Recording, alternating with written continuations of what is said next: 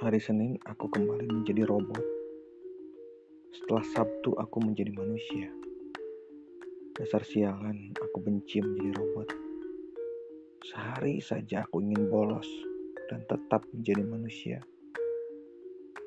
Gaji dipotong, para istri menggonggong.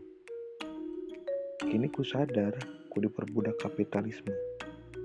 Bank Dunia, iPhone, Samsung tidak akan menolong dari muka-muka manusia egoisme. Tubuhku daging, tapi otakku robot. Tidak bisa berontak karena aku robot. 1945 merdeka, tapi ternyata tidak semua. Di jalanan pengamen, pengemis, dan tunawisma, mereka sengsara dari hari ke hari sepanjang usia. Teriak sampai serak, untuk keadilan adalah percuma.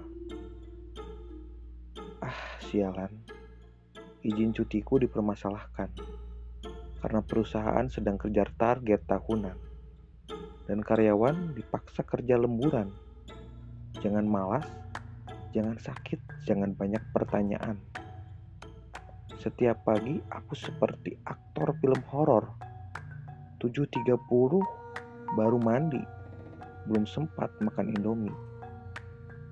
Telat kerja, tidak sempat ikut berdoa dan motivasi agar karyawan semangat kerja demi pemilik perusahaan.